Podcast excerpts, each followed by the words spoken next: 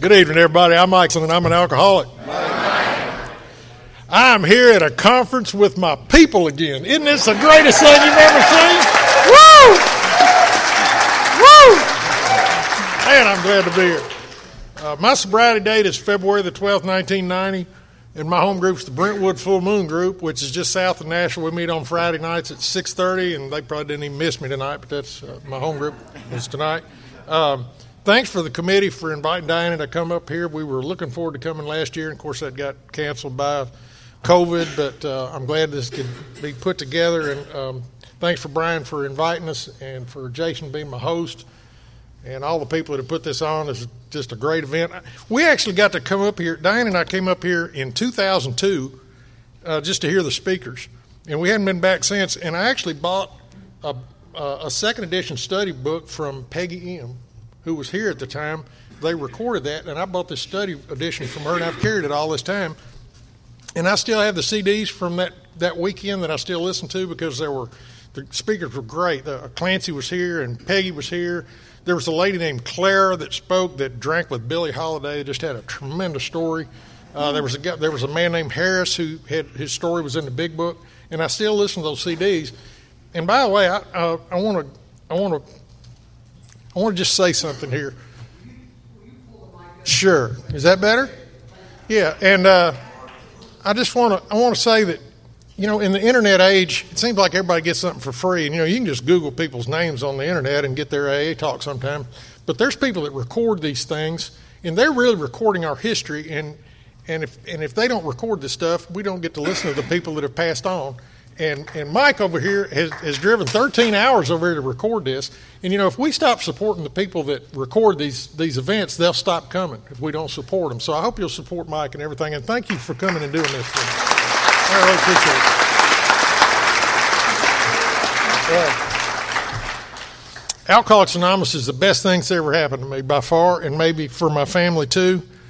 Um, when I came here, I was the opposite of what this right here was saying. Man, I was I was lost. I was frightened. I didn't have any purpose in my life. I was 39 years old. I didn't want to live anymore. I didn't have a plan to kill myself, but I was just, I, everything good and decent in my life had been destroyed by alcoholism.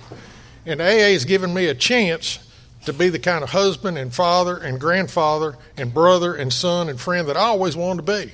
But alcoholism got in the way. Um, several of you remarked, you see my tie? This is my Dr. Seuss tie. Uh, my, my, my granddaughter gave me this, this tie, and uh, my granddaughter is, is always. I, I, I, read Dr. Seuss when I was a kid, and then, then I read them to Dr. Seuss to both of our sons, and then I read it to my granddaughter when she was little. And, you know, that's about as intellectual as I get uh, from Dr. Seuss anyway. But um, uh, one thing about my granddaughter, she grew up in AA, and she always hung out in AA room after the after the meetings. And Diane thinks we're going to have to have a seat for that person someday. But um, AA's given me a lot of things that are just different that I get to deal with, and one of them is is that my granddaughter. Uh, three years ago, came to us and said, "You know, I'm transgender, and I've, I've always known this, and, and I'm going to transition and be a male, and I'm going to graduate, get my diploma when I graduate from high school with my new name." And AA's given me the ability to love people unconditionally, and that um, my grandson now needs my love and support more than ever. And I'm able to give that to him as a result of being a sober member of Alcoholics Anonymous. And, and I always want to be, I always want a grandson anyway, so you know, that's a win win thing. Uh, and I'm glad, I'm, I'm glad my, my loving wife Diane's here. Uh, she's the light of my life. I call her Sparky because she's got so much energy. She has this zest and zeal for life. It's just incredible. She just wears me out, telling me her schedule every day. And and one of the other things, once upon a time, she told me of all the alcoholics and drug addicts she's ever dated. She likes me best, and that's good as that's good as it gets for a guy like me. Uh, you know, alcoholism didn't, like I said, it just about killed me by the time I was 39. But it didn't start out that way. I grew up in a home where everybody drank. You know, Kim talked about that earlier. It was just drinking was what you do. Uh, and uh, I remember my parents worked hard. They they started this business about the time I was born, and they worked real hard every day. And then they'd come home and they'd drink, and then they'd drink with their friends on the weekend and unwind. And I thought, well, that's what you do. You work hard and then you drink and unwind. You know, and every now and then somebody overshoot the mark a little bit and bad stuff would happen.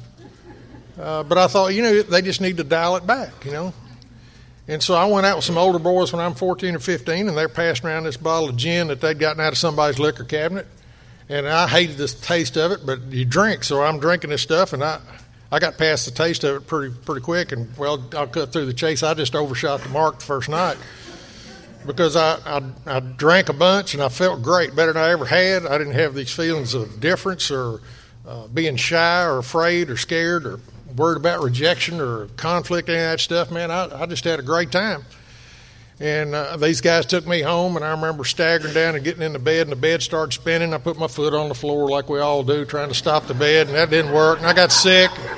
I wake up the next day, and my mother even thought I had the flu. She told his friends hers that, oh, I must have had some kind of stomach virus, you know, so I got away with it. And never once did I think i am not going to do this again because I had a good. I, I, I, got there. You know where there is. If you just get there, man, it's it's it's the greatest feeling in the world if you're an alcoholic. So I spent the next 25 years just trying to not overshoot the mark. I mean, my idea of social drinking is drinking as much as I can without slurring my words. Uh, I mean, I chased that feeling. And I dressed it up saying, well, I really like this stuff and like that stuff. Man, I just like that feeling, and I chased it. I used to say that my grades went down once I started drinking, but they weren't that good to begin with. But I managed to get out of high school. My parents sent me off to college. And I go over there, and, and that's when the drug culture really took off in the late 60s. And, and I'm standing up here and I'm telling you, I'm a real alcoholic, but I like all those, pa- those party favors that are out there, too. You know, anything will supercharge my drinking. So I fall into all that other stuff, and I just drank and drug my way through four years of college. And I dropped out with six hours left to getting a degree in business management because I'm the guy that starts. I got the best intentions in the world. Anybody else have those? You know, I remember when I was a, I was a kid, my, I'd get report cards and the teachers would write on there, "Michael has great potential," and I thought that was a compliment. You know? that, just, that just means you hadn't done anything. You know? So, so I drop out of college because I know I'm going to go to work for this family business that I'd worked after school and during the summers for. And I was always a hard worker because I liked to work hard because it made me money to lead this lifestyle I was having. Plus, it, I thought it gave me some kind of self esteem that my dad would think more of me if I was a hard worker. And I took that into my adult life, by the way. So I meet Diane right about the time I drop out of school, and we both move back to Nashville, and I go to work, and, and uh, she gets a job somewhere, and we're dating, and we date for a couple years, and, and uh, it just it just didn't work. and I and I didn't have any communication skills, and I didn't know how to talk to her about anything. I just told her one, I just broke up with her one day, and she went on and moved on with her life. And I went off and I'm working hard and I'm playing hard, working at this business. And about a year later, I have to get my wisdom teeth out. You know, they give you a whole bunch of drugs to do that. And they told me to bring somebody with me because I couldn't drive home. So I get my office manager to go to this oral surgeon with me, and they put this stuff in my arm. Man, they could have pulled my jawbone out. I wouldn't cared. he leads me out of there, and he takes me back to my apartment. He said, "Look, is there somebody I can call because I got to get back to work, and you know, you need to have somebody with you until this stuff wears off." And I'm just loaded on these drugs, and I, I start writing on a piece of paper because I can't talk, and I wrote "call Diane" and wrote her work number down.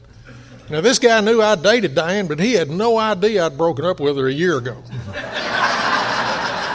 and he just calls her up and said, Hey, Diane, this is George. Mike's had his wisdom teeth out. He wants you to come over and take care of him. and she's thinking, George who? Mike who? I mean, she had another guy living with her. But she came over on her lunch break.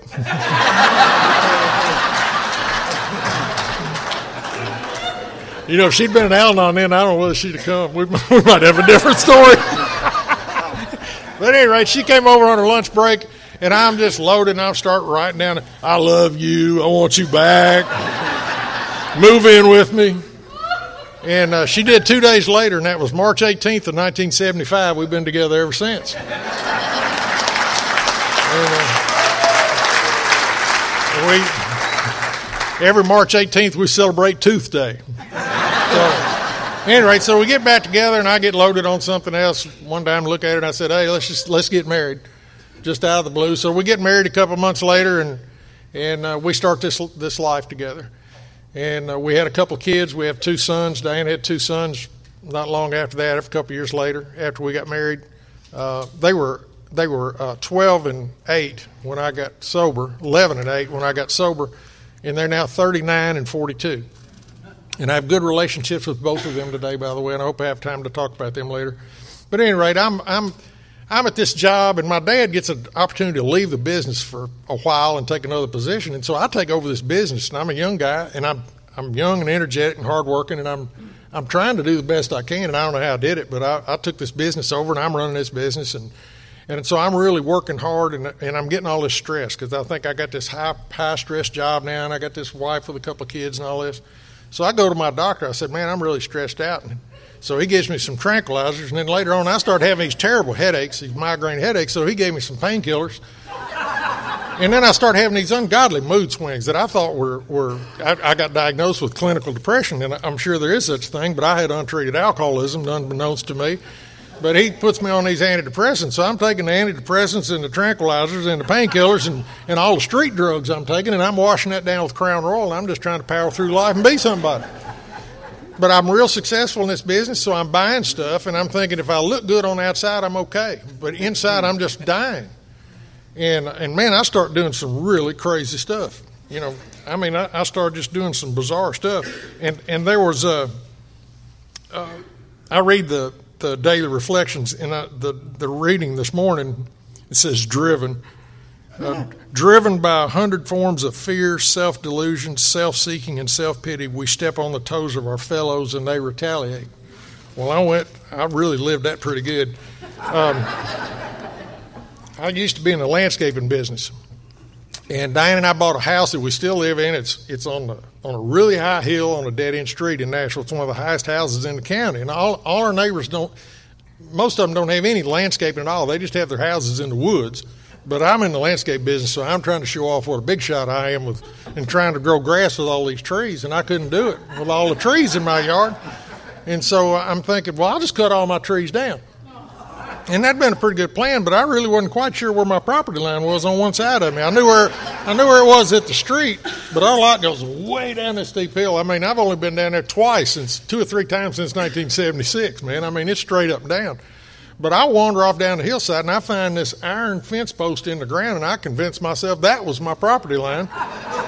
And so I called up these survey, this guy that had a surveying team, and I said, "Hey, I need you to mark this line for me. I can't even see my house where I found my line." And these guys came over there and they told me two or three times. They said, "We don't think this is right." But you know, I'm an alcoholic. I got this laser beam focus. I know everything, and I'm paying you, so you do it my way. So these guys marked this line where I told them to. And when they got through with the stakes and flags, they were almost touching my next door neighbor's house. I mean, it was from here to that wall. and a sane person would have thought, you know, maybe these guys are right. They're surveyors, you know. But not me. I think I know everything. The first thing I thought of was that old goat. He's been using our land all this time. You know, he he built his house up on on my on my property. He's been using my land, and I feel violated. You know.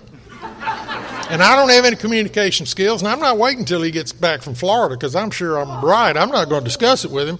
And I get a friend of mine that comes that had a tree surgery company, and he sends two two crews of people over there with two of those big bucket trucks and all these guys with chainsaws. Kim talking about chainsaws earlier.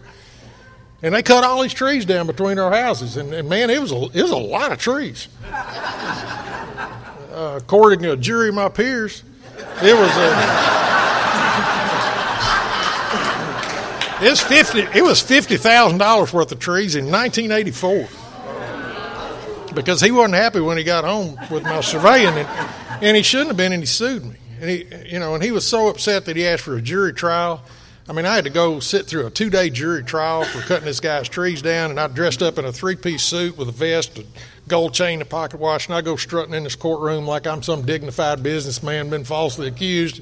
And I'd sweated all the way through the suit, and I was eating, chomping these blue Valiums during the recesses, you know, to try to act calm while his attorney just betrayed me as a lunatic for doing this. Well, they awarded him the fifty thousand dollars, and they added five thousand dollars more punitive damages to it that he didn't even ask for. Now, for everybody that's new in here tonight, I'm trying to describe what a resentment is because I hate this guy. I think he's overreacted. You know, I thought they were my trees. And so for the next several years, I'm awful to this man. I mean, I, I would ease my if I'd see him coming down our dead end street, I'd ease my car over in his lane like I was playing chicken with him, and I and I'd curse at him when he got his mail. I was just awful to this man. And you know, I, I used to say I never hurt anybody but myself. Uh, I was the tornado roaring through the lives of others. Diane and our young sons used to go visit these people during the day when I was at work. They were an older couple, and they were wonderful people. And my story is about forgiveness and redemption, and that's what I'm going to tell you about before this is over with. But there wasn't any of that at this time. It was just all hate and anger and untreated alcoholism. And I did something worse than that. Uh, a couple years before I cut his trees down and he sued me, he came to me and wanted to know if I could get him a weeping cherry tree for his yard. He said, My wife thinks that's the prettiest tree there is. Can you get me one of those? And I said, Sure. What else you want? He said, Well, I don't know anything else. And I said, Well, go ask her. And he came to me and he said, Well, we can take these other bushes, you know, something we could use. And I said, Where are you going to plant them? And he showed me. Well, I went and got one of my crews and got the weeping cherry tree and these other plants and planted them in the man's yard. And he came over to the house and he said, I didn't mean for you to plant those for me. He said, I'm just hoping you'd get me the material. He said, How much do I owe you? I mean, he was just wanting to do business with his neighbor. But me, the big shot, oh, you don't owe me anything. It's like, look at me. I'm a big shot. I got this company. I got these people. I don't need your money. I can just do these things. So I wouldn't let him pay me. You know, but I didn't do anything for free and for fun back then. Well, a couple years later, after he sued me for cutting his other trees down, I went over there the very next night with some herbicide and put on that weeping cherry tree and killed it.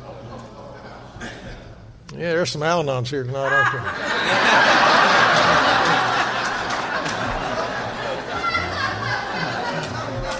He's always laugh. Al-Anons go, oh.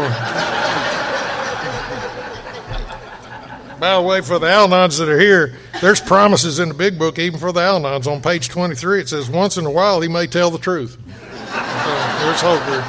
And by the way, please come here, Diane, tomorrow at 11 o'clock because she has the real story. Mine's just hearsay. Uh, anyhow, so that's what I did. And every day I'd pull in my driveway hating that man when I'd I'd pull in my driveway and think about what he did to me because I never took responsibility for anything I did. I'd made it your fault. And I'd go in there being mad before I'd even go see my wife and my kids every day for years. And that burns when I have resentment like that. I, I drink over it. And I, my father came back from this this uh, position he had and wanted his job back in the business. I said, "No, man, I'm running this thing now. You just need to retire." And he drank like I did, so you can imagine what that was like. It was just a train wreck. And about this time, my mid 30s, alcoholism just took me to the dark side. I don't like to talk about this part of it, but it's just part of our story. I started cheating on my wife. And I knew it was wrong, and I just did it. You know, I was caught in that spiral of darkness. And, I, and everything good in my life was falling apart. And I got so mad at my dad that I went to, he'd come out to my office and try to tell me what to do all the time. And I brought my shotgun to work one day, and I was going to shoot his Buick when he pulled in the in the parking lot to let him know I didn't want him around. That's that's how I communicated with people at the time. And I went home and I told Diane what I thought about doing, and she said, "You know, you need to." You need to talk to somebody. So I went to my doctor one more time and I said, Look, I don't know whether you want to put me in a nut house or what, but I was going to assassinate a Buick this morning, and I know that's not very good. And so he sent me set me up to go to see this lady that was a psychologist on the following Monday. So I decided I'm not going to drink that weekend. And I had quit I had stopped drinking for if I got in too much trouble or got sick or really made a fool out of myself somewhere, I'd quit and I actually quit for eight and a half months one time. It was the worst eight and a half months I've ever spent in my life. You know, I thought if you don't drink, then the drinking's not a problem. Or if you can stop, drinking's not a problem. I had no clue what alcoholism was. So I, I don't drink that weekend, and I go see this lady on a Monday, and I get to think, I, I think I'm paying her $75 an hour. I'm to get to tell her what a rotten guy my father is. My wife's on my back, and I got this high stress job. And she said, uh, I want to ask you a few questions. How much do you drink? I said, Well, I don't drink. And she said, You don't drink at all? I said, No, ma'am. And she said, Well, did you ever drink? I said, Yeah, I used to. She said, How long ago did you stop drinking? I said, uh, Thursday. And that, and that was even a lie. I looked on my calendar. I, you know, I quit on Friday. I thought if I added a day to it, it'd sound like a long time. I mean, God, the insanity.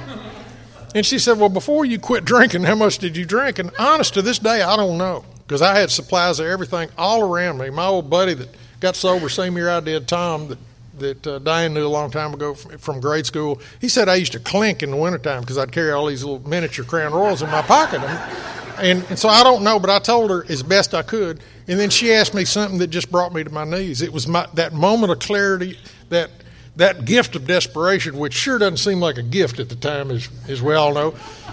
But she said, Do you take any drugs? And I just crumbled. At that moment, I was just, I thought, I can't live, I just can't do this anymore. You know, this is too hard to do. It's like somebody lifted a boulder off of me and the sunlight hit me. And she said, I said, Yeah, I take some drugs. She said, What kind of drugs do you take? And I told her all the stuff I had prescriptions for and all the stuff I was getting from undocumented pharmacists or whatever you call them. And, she said, Well, do you have any drugs with you now? And I reached in my pocket and I said, Yeah. And I pulled out my change and I started just going through my change, counting these pills. And I had 37 blue Valiums just loose in my change. And she thought that was a lot. But I'd quit drinking on Friday and I was a little jumpy, so I bought a hundred of them from this Waffle House waitress, and that's what I had left on Monday. so she stops the interview and said, and, and said, uh, said, before we go any further, I want you to have an addiction evaluation done. And I'm thinking, man, I got real problems here. What do you What do you mean? Yeah, it just keeps going. It just keeps sliding down. And uh, so. Uh,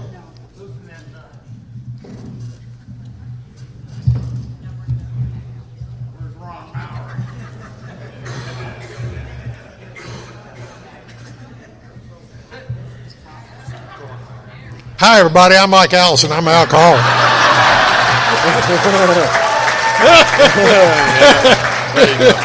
okay, here we go. Is that better? Is that better now? I'm sorry.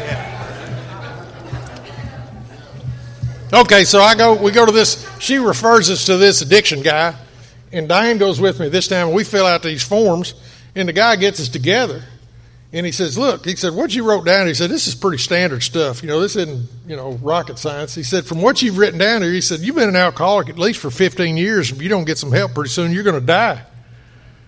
And the first thing goes through my mind is, How could you say it in front of my wife? I mean, my ego will kill me trying to protect itself. But any rate, the guy told me, he said, You need to go to treatment. You need to go to AA. And I said, Well, I can't go to treatment. I, I, I got this business that's falling apart and I hadn't worked all winter. I got to go to work. He said, Man, if you don't do something about your drinking, you don't have a business. You're going to be dead.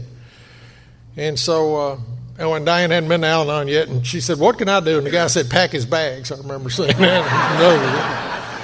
so I go see this lady at a treatment center because they had an outpatient program in the next couple days before I go see, I see all these billboards around town for treatment centers, and I'm thinking, man, these people know I got good insurance. They're just trying to rip me off. Because I'd go from, I can't stand to live in my skin another 30 seconds to, well, I'm not that bad.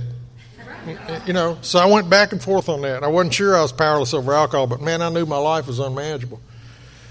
But I, I enroll in this treatment center, and maybe it's the first thing I ever completed in my life. And one of the th- couple things they, they required me to do is that I had to go to five AA meetings a week, which I thought they meant five meetings, and they said no five a week, and that I had to get a sponsor on the fifth week before I got out of this program. So I found out about the Full Moon Group, and I go there on a Friday night, and I get there late, and the parking lot's full of cars, and they're I mean they're parked on the grass and everything else, and I thought, well, man, I've come the wrong night. You know, this church must be having some kind of picnic or bazaar or vacation Bible school or something. You know, I didn't know anything about AA. I thought AA was a couple of old guys in trench coats and sh- you know shaking and puking on each other. I didn't know what AA was. And the only guy that's late is this, this musician. And he comes over to me and he said, Can I help you? And I said, Well, you're so and so. And he said, Yeah. And I introduced myself. I said, Man, I love your voice and your band. I go see you at the Bluebird Cafe and any place you play. And he said, Man, I appreciate that. He said, Can I help you? And I, my mind's going to work because I'm thinking, you know, this is a cool guy. He's still a cool guy, by the way. I'm thinking he can't be in this A and A thing. He must belong to this church. He's going to do a benefit for it or something.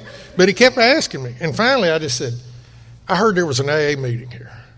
And he said, Yeah, mate, you're in the right place. And he opened the front door for me to my first meeting. And I found out he had about four years of sobriety. And he might as well have been Bill Wilson to me you know, when I went in there. And by the way, I was afraid somebody would see me in that parking lot at an AA meeting. I parked my car in front of the front door of the cockeyed camel every day at 6 o'clock. I never thought anything about that. Well, Frank opens the door for me, and, and, and, and they seem to know I was new. And, and, and they did a first step meeting for me, and I'm so thankful for that because I was just a mess. I mean, I didn't, I didn't think I was an alcoholic. I really didn't know what was wrong with me. And, uh, and I sat down and they did this first step meeting for me and gave me love and service, which I'm so, so thankful for. Uh, they went around the room telling their stories, and there was this one guy, Joe Wall, a great big tall guy who's six six. He's been dead a long time now, and he said he'd had two DUIs in one day. Twice. Twice. And I've never had a DUI, so I don't think, you know, I got 20 more years of drinking before I belong in here.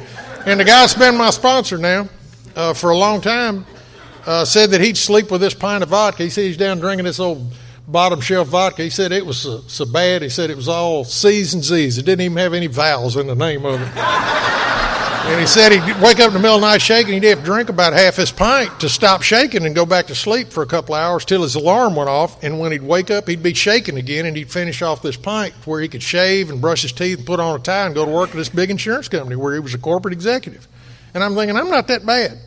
Now I'm sitting there. I got nowhere else to go. I got a loaded nine millimeter Smith and Wesson pistol in my pocket. I'm a dangerous person, and I'm thinking I'm not that bad. You know, I'm not as bad as these people. Uh, and by the way, they when got to the end of it, they ran out of people going around the room, and they said, "You got anything you want to say?" And I said, "Well, I'm Mike. I, I don't know whether I'm alcoholic or not, but I've been diagnosed with clinical depression." And they all just died laughing. my, and my grand sponsor, my grand sponsor said that if they'd known I had that pistol in my pocket, they wouldn't have laughed so loud. So be careful. be careful when you laugh at you newcomers, you know. But what I learned there is not the circumstances, not the divorces and the bankruptcies and the jails and all that stuff. It was how alcoholism made them feel, the pain they had, whether they were drinking or not. You know, not so much that it was a drinking problem. I came here thinking I had a drinking problem. If you got a drinking problem, just stop drinking, you'll be fine. But those eight and a half months that I didn't drink were the worst eight, eight and a half months in my life because alcoholism eats my soul. It's a lot more painful when I'm not drinking. And these people had found a way out, and they just said, Come on back. Come on back. And I did. Well, I had another week or, or a couple weeks to go in this treatment center, and I had to get this sponsor. And there was a guy in the meeting named Buff and I thought he was president of AA or something because everybody liked him and he said good things. He actually gave me his phone number the first meeting I went to. And I thought, well, I'll get Buff to be my sponsor. But now when I'm sober, I'm scared and I'm shy. I don't, I don't like to be around people. I don't like rejection or conflict or any of that stuff. And so I, I go up to him after the meeting. I said, you know, Buff, I got to get a sponsor before I get out of treatment next week. That was my way of asking him. And he just looked at me and he said, you got to ask somebody and walked off. So I saw him the next meeting. I said, I said, Buff, will you be my sponsor? And he said, Yeah, I'll do that. He said, I don't know a lot about finance and romance. I've been divorced and bankrupt. He said, uh, I go to a lot of meetings, and he said, I'm going to be bone crushing honest with you, and I want you to be bone crushing honest with me. And then he told me something that I, it's the truest words I've ever heard. He said, If you'll take the 12 steps with me like I took them with my sponsor, your life will change whether you want it to or not. He's right. Um, he was my sponsor for 10 and a half years, and he died 21 years ago yesterday. And I think about him every day. You know, the people we meet here, we, make, we do make lifelong friends. Uh, he told me get to know the people that you go to meetings with because if you live, they're going to be your friends for the rest of your life. And that's been true for me. And I miss Buff every day. Um, but at any rate, I would, I would love to tell you that I was so eager to do this program that I took all the 12 steps as fast as I could and lived happily ever after. But uh, in where we read how it works, at some of these we balked. I balked at all the steps. I balked at every one of them. Every time I'd get some relief, I'd sit on that till it got so painful I was going to drink again or blow my brains out or do the next step. And I got the first three steps pretty easy. I, I knew I was powerless over alcohol. I knew my life was unmanageable. I tried to come to believe that a power greater than me could restore me to sanity. Man, I was a savage when I came here. I didn't have any belief in God. I thought, man, if there is a God, He's going to burn me because all the stuff I'd done.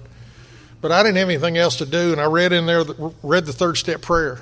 And I didn't like the these and thous in, there because it reminded me of church because I'd run away from church years before. So I retyped it in modern English. That's the way I said the third step prayer. And my sponsor told me to get on my knees and ask God to direct my day and get on my knees at night and thank Him for keeping me sober. And I just did that to get Him off my back, but something happened. And I, I can't describe what it is. Something started flowing. I don't know what it was. Uh, this relationship with God I've had has changed a lot since I've been here. There's times I've gone through this rebellion where I'd even be on my knees thinking I was praying to air, like, I don't believe any of this stuff. But I found if I just do this stuff, it works. I don't have to believe it if I just do it. Um, there was a man named Mo Holler that died a long time ago in Nashville, and he said, You don't have to feel spiritual to be spiritual.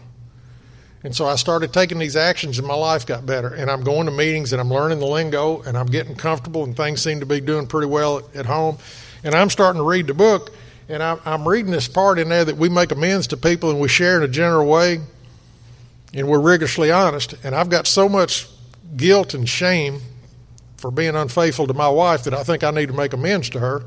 And without talking to my sponsor, I got Diane in a, conver- in a conversation one night, told her in a general way I'd been unfaithful to her and that I was going to be the husband and father she deserved. And it didn't go well. And if there's anybody here that's that's thinking about doing that, because I really thought I was doing the right thing, I really did. If you're thinking about doing that, please come talk to me. Please, please come talk to me. Because it didn't go well, and I, I called my sponsor and let him know what I did. That I tried to make amends to Diane, and I mean, he just went thermonuclear, and I try to keep my language clean up here. So I'm going to paraphrase what he what he told me because I'm not going to tell you exactly what he told me. He said that's why they number the steps for smart college boys like you. And he said, by the way, Hoss, you didn't make amends to her. All you did was dump your guilt. And when he told me that, it was like somebody stuck a knife through my chest. And that's when I hit my bottom. That's when I became teachable. And I thought, why do I need to reinvent the wheel? You know, there's people been through this book with their sponsors for years, you know, 85 years now. Why do I think I need to read this and interpret it? All I have to do is just do what the guy tells me to do. You know, I got to have a sponsor that's an English to English interpreter. You know, I got a guy, I have a guy that that's a, that I can be responsible and accountable to. Uh, you know, somebody that that can just tell me what they did. And so that's how I became teachable. And so, man, I started doing a four step then, and I, I, I wrote a, a, resentment list. I mean, I, I wrote down just about everybody in the yellow pages, I think, that I was mad at. And I wrote down what they'd done to me and how it affected me in those first three columns. I think it's pretty good because I fancied myself as a people pleaser. You know, I did all these things for people, then they didn't, then they turn on me. But then when I got in that four, fourth column, then I had to write down what mistakes did I did I make. What did I do to make those resentments worse? And for the first time in my life, I got a clear reading of how I really was not who I thought I was or trying to pretend to be. It's as, this is how I'd lived my life. And the people that I had the most resentments toward were the people that were the closest to me that loved me the most. And I'm going, what's wrong with that? It can't be them. You know, it says in there that we pray for all the people that I had resentments for, and I did that. I made a fears list. It says we write our fears in black and white. It says we listed our fears and we asked ourselves why we had them. So I write all these fears down that had been just bouncing my weed eater in my head like a weed eater for all my life. But it was good to just see them on paper, the things I was afraid of. And I wrote all these elaborate reasons why I had these fears. But you know, that's just a drunk trap because the next sentence in the book said, Wasn't it because self reliance failed us? And I looked at all my reasons. I might as well just wad it up and threw it in the trash can. I'd gone through my whole life with thinking my back's against the wall and I got to shoot my way out. That's a terrible way to go through life because I'm really in fear, even though I think I'm the tough guy. You know, the book says that we ask God to remove our fear and ask Him what He would have us be. And I didn't have that tool, but that tool works when I really, when I, when I really, when I really use it. I did a sex inventory. I tried to remember every relationship I had from the 15 year marriage to Diane at the time to one night stand and everything in between that I could remember. And I might as well just written one story how I treated women and just dumped all the names in it because I didn't know how to be a partner. I didn't have any skills how to do that. Uh, and I'm thinking, man, this there's no way my marriage is going to survive. And Buff said, why don't you just keep taking these actions and let God sort that out? So I knew I had to learn learn some skills, and I've learned that from sober men and women in AA, and from my sponsor, my grand sponsor. Uh, but I did this this exercise, And then Buff reads a part in there about the fifth step about people that held things that didn't didn't get their secrets out. That invariably they got drunk is what the book says, and that wasn't Bill Wilson's just idea. That was the experience of the people trying to get sober. So I go. So I'm afraid at this point that I'm going to leave something out. So I write down all this stuff I'm going to say in a fifth step, but I wrote some of them in, in code in case somebody found a piece of paper. I go over to his house on a Saturday morning and he invites God in the room and he said, What's the worst thing on your list? And I looked down at the code and, and I told him something that I thought I'd never tell anybody. And I thought he'd just say, You know, what an order, I can't go through with it. You get out of here. And, and instead, he told me the worst thing on his fifth step list because, because he was a guy that loved me enough to want me to be comfortable empty this garbage can I'd been carrying around. And you know, sometimes I get I get tired of talking about this past stuff. I wish I could just put it to rest, not talk about it anymore. But that stuff has value. That's our our dark past is our greatest treasure for somebody. You know, I was listening to guy's fifth step not long ago, and I and I asked him. I said, "What's the worst thing on your list?" And he told me. And I asked him a question about it, and he gave me an answer. And then I told him the worst thing is on my fifth step list, and all of a sudden he just changed. I could see a shift in his eyes, and he got quiet, and he said. You know, I didn't tell you the truth a minute ago. Let me tell you what really happened. And by me bearing my soul to him, he was able to empty this garbage can that he was carrying around. So that stuff has value. Uh, and so I leave his house, and I don't tell him everything because because on the list looks like the same kind of stuff, you know. After this, what I told him, and I get about a block from his house, and it dawns on me that a friend of mine said that he had left something out of a fist at me. he got drunk again. And that's the first time I thought, you know, if I think I'm a real alcoholic, I got to do all this stuff like you you guys do. I don't get to do this cafeteria style. And I picked up my phone, I called Buff and I said, Look, I left something out. And he starts laughing. And I said, Why are you laughing? He said, Oh man, usually it takes a couple hours before they call back. You know, you're easy. He said, What is it? And I told him, and he said, I love you anyway. And I get to tell guys that I love them anyway. We're just trying to get well here. So I go back to my office and I do step six and seven. I read, they're a paragraph apiece. And I read two steps, two paragraphs in 10 minutes. I'm thinking, boy, this is great, man. Do something fast after all this sweat and bullets. And if you're hung up on a step, I'm telling you, sometimes I think the steps are punishment, you know, when I'm really suffering through them. But the truth of the matter is, is after I've got through taking action, I look back and I go, why didn't I do this sooner? It just delayed my recovery and the people around me's recovery as well. So the steps aren't punishment, it's the way to freedom. So after that, I think, well, okay, he's telling me I need to make an amends list, but nope, I'm feeling good again. And I, and I think I know I've loused up my life because I did this inventory. So for a couple of months, I just thought, oh, well, I just won't be that guy anymore. And I wound up being the same sarcastic, explosive, depressive guy I always was. But I knew why now because I had it explained, you know.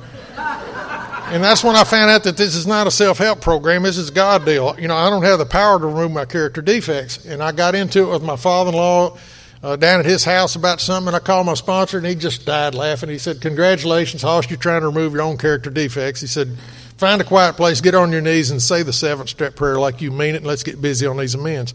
And I want to tell you about a couple of amends that I'm that I made. Uh, and the first one is this lady on the front row. I love this woman to death. Uh, she's my partner. Uh, I can't say enough about her.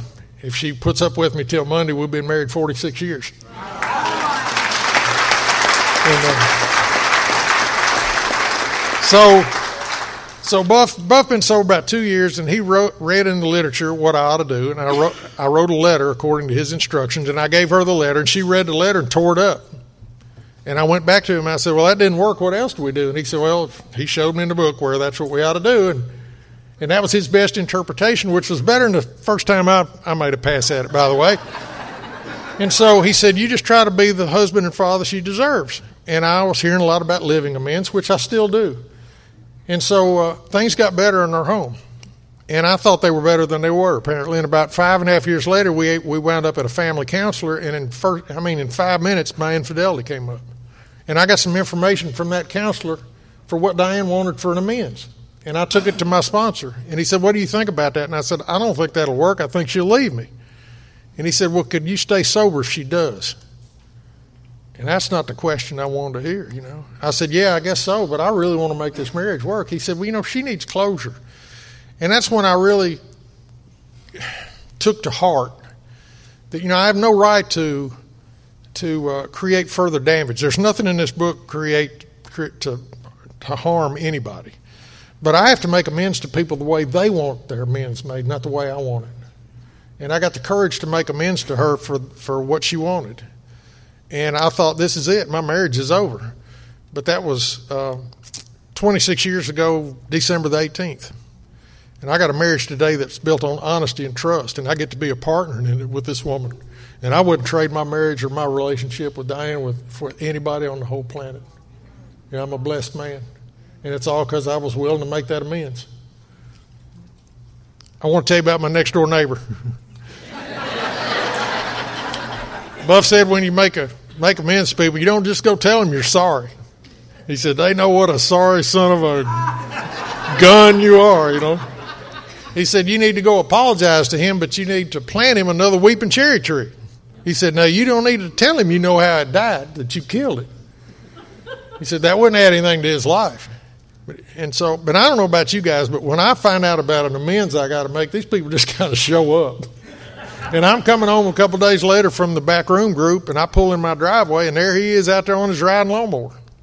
And my heart starts pounding. And I stop at the foot of my driveway, and I put the car in park, and I said, God, I don't know what I, exactly what I'm supposed to do here, but please give me the right words to say and, and, and the, the courage to do it. And I got out of my car and I walked around the six foot high wood fence that I'd put up after he sued me to screen him out. And I'm walking over to him on this lawnmower, and he sees me coming, and I mean, his eyes just get big as saucers because we hadn't spoken in years. And I mean, he has this look on his face like, can I get this lawnmower in a high enough gear to get away from this guy? Or should I abandon ship and run, you know? He doesn't want to see me, but he, but he, I guess he just froze because I was walking toward him, and he stopped and he turned the lawnmower off, and he got off and came over to me. And I said, Mr. Logan, can I talk to you for a minute? He said, Sure, what is it? I said, I did a terrible thing cutting your trees down. And I disrespected you and your wife for a long time, and all that was wrong. And I'm trying to change some things in my life, and I don't know what I can ever do to make up for the damage I've caused you. But if there's anything I can do to make up for that, I'm willing to do whatever it is. Now, I didn't mean to say that. I, I, didn't mean to say I'll do whatever you want me to do. I really didn't. But I asked, I asked God to direct what came out of my mouth, and that's what came out of my mouth. And I thought the man would just say, Get off my property. Don't you ever come near me again. Because that's how I dealt with people, you know. You got my way, just burn the bridge, you know, blow it away. And that's what I thought he would do. And, you know, sometimes we hurt people beyond their capacity to love us, and they want to be left alone, and that's what we do. And I expected him to do that. But instead, this man came over to me and he put his arms around me and he started hugging me and he started sobbing on my shoulder. This man's 80 years old. And I'm standing there and this man's hugging me and crying on my shoulder and I am paralyzed because I didn't know what to do with that. I was so freaked out by that. And he looked at me. He pulled away from me after he hugged me for a while and he said, What's in the past is over. He just forgave me right there on the spot. And I'm so freaked out by that, my mind says, okay, he's forgiven you, run. I mean, I, mean, I was, I was going to run away. And I, and I would have, by the way, if I hadn't had clear instructions from my sponsor about what to do. I heard Buff's voice saying, Don't you run away, you got something to do here. I had clear instructions from a man that had, was completely unemotional to my problems that I had. That's why he could give me good direction. And I said, I, f- I appreciate you forgiving me, Mr. Logan, but I really want to do something to make up for this. And then he told me something that I, I didn't expect to hear. He said, You already have by coming over here. He said, The thing that hurt us the most all these years is that we'd lost our neighbor. And we've been, my wife and I have been praying every day that we'd get our neighbor back, and now our prayers have been answered. Now, I'd been pulling my driveway, cussing him every day, and he'd been praying for me. My sponsor told me later, after he heard this story a couple times, he said, You know, if you ever get to where your higher power is not big enough, why don't you just borrow Mr. Logan's for a while? And I said, Well, I really want to do something to make up for it. He said, Well, you already had by coming over here. And I said, Well, I noticed your cherry tree died over there. Can I, can I plant you another tree? He said, Well, you don't have to do that. And I said, Well, I'd like to if you'll let me. And he said, Well, Ms. Logan would like that. Well, I didn't have my people anymore. My business went just terrible. And I mean, after I got sober, my business got worse for the first two years I was sober because I'd made so many bad decisions. But I didn't ever stop doing AA. I just did it all. You know, I try to build AA around my life. I don't build my life around AA when it's convenient. And uh, so my son, my older son, is 42 now. He was 12 at the time. He and I went and got a bigger weeping cherry tree, and we planted it in this man's yard and and he wrote me a letter that I was really grateful to get this letter at the time, but I didn't know what it would mean down the road. And by the way, one thing that I didn't know when I first came in here, when I first took the steps, it was like I was putting out all these. I had all these dumpster fires of things going wrong in my life, and I was trying to fix every one of those things just to put those fires out right then. I had no idea that the actions I took, some of them a long time ago, are still paying me dividends today. It allowed me to cut down the weeds that I was growing in my life. And instead of replanting weed seed, I'm planting good seed and I'm harvesting good stuff now. And I'm harvesting, uh, you reap more than what you sow. And that's the good news that I didn't, that I didn't have. And one of these is this letter. Um, this is dated June 26, 1991. Dear Mike, it was with much surprise that we found a beautiful cherry tree in our yard when we returned home yesterday. We had not expected it so soon. We appreciate it so very much, and we will care for it, and we will cherish it always, not only for its own sake, for it is a beautiful tree, but because it symbolizes a deep and lasting friendship between us and you and your family. We pray that God will bless you and your family in all that you do, and we pray for ourselves, for we are a sinful people by nature. There are none of us without fault, and we need His constant love and forgiveness. Again, we thank you for the tree. We're all the more grateful because you did not have to do it. Your friendship means more to us than you know. Most sincerely, George Logan. Um, this man gave us a country ham or a box of Omaha steaks for Christmas every year till he died. When my dad died about a year later, the first flowers that came to the funeral home was a wreath of purple orchids from Mr. Logan. I've still got one of them on my desk. He died about four years later. And you guys taught me to show up for weddings and funerals and graduation stuff I thought I was too busy for. So I suit up and show up and go to this big Baptist church in our neighborhood, and I go in there and the place is packed full of people, and I don't know a soul. But I'm shaking hands in the receiving line, and I'm shaking hands with these people I don't know, and I shake hands with this one man, and he says, "Oh, you're Mr. Allison. Dad told us all about you." I'm going. Oh, he said that you'd had a disagreement, but that you'd made it right. And you see, I wouldn't have made it right. I'd have gone to the grave hating this man if I wasn't desperate enough to do what my sponsor suggested in that ninth step. After this, the promises started coming true for me. I started knowing a new freedom and new happiness. My life got really good. Uh, I had a 10th step to stay current of this wreckage of the present that I keep creating. You know, I got this 11th step to start getting closer to this God that I really don't understand, don't have to, but I have faith. And I had a spiritual awakening as a result of the steps, and I'm trying to carry this message and sponsor people and stuff and it goes to my head. I mean, I'm in AA, Diane's in Al Anon, our sons are in Alateen, we're in Al Dog and Al Cat and everything in Monaco, you know. I think we're the recovery family, and all of a sudden I get a call from my younger son's eighth grade principal and said, We found your son with some marijuana, and uh, we have zero tolerance. He's out of school for a year. Come get him right now. And I thought, No, man, you don't understand. We're the recovery family. This can't be happening to us. so I go and we finally get him in an alternative learning center for that year, and I had to leave my place of work a little after one o'clock every day and drive into Nashville to pick him up in a five minute window from five minutes to two to two o'clock every day and pick him up at this alternative learning center and either take him back out to my sod farm, which was on the other side of the county, or a house in South Nashville, and then back out to the sod farm.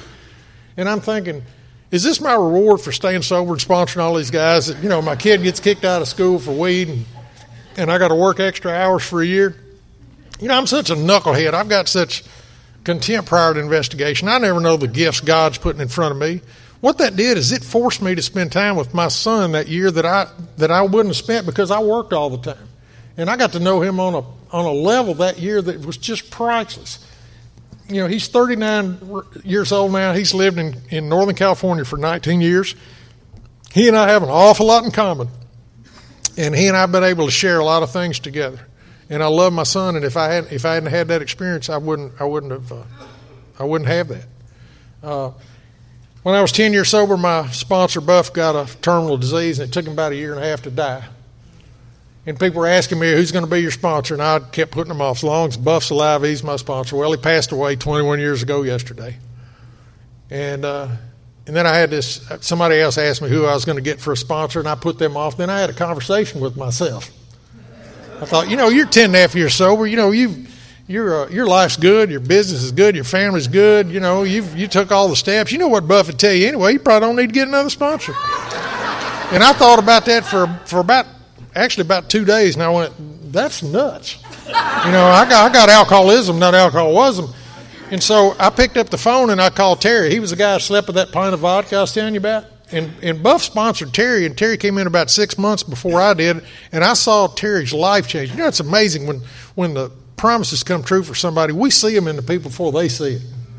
But I saw it in Terry, and I rode his coattails through the steps. He was an attraction to me. So I picked up my phone, and I called Terry. I said, Look, I was decide I don't need to get another sponsor, but that's nuts. Will you be my sponsor? And he said, Yeah, but I'm not Buff. And I thought I needed another guy like Buff, but there'll never be anybody like Buff. But Terry's now been my sponsor twice as long as Buff has, and he's a wonderful man. He's a he's a bare bones basic AA guy. He's he's at home right now doing Friday things on Friday. He's taught me to live one day at a time and helped me to be a, a husband and a father and a grandfather and all those good things. And but what I didn't know is when I take action, I think it's just helping me.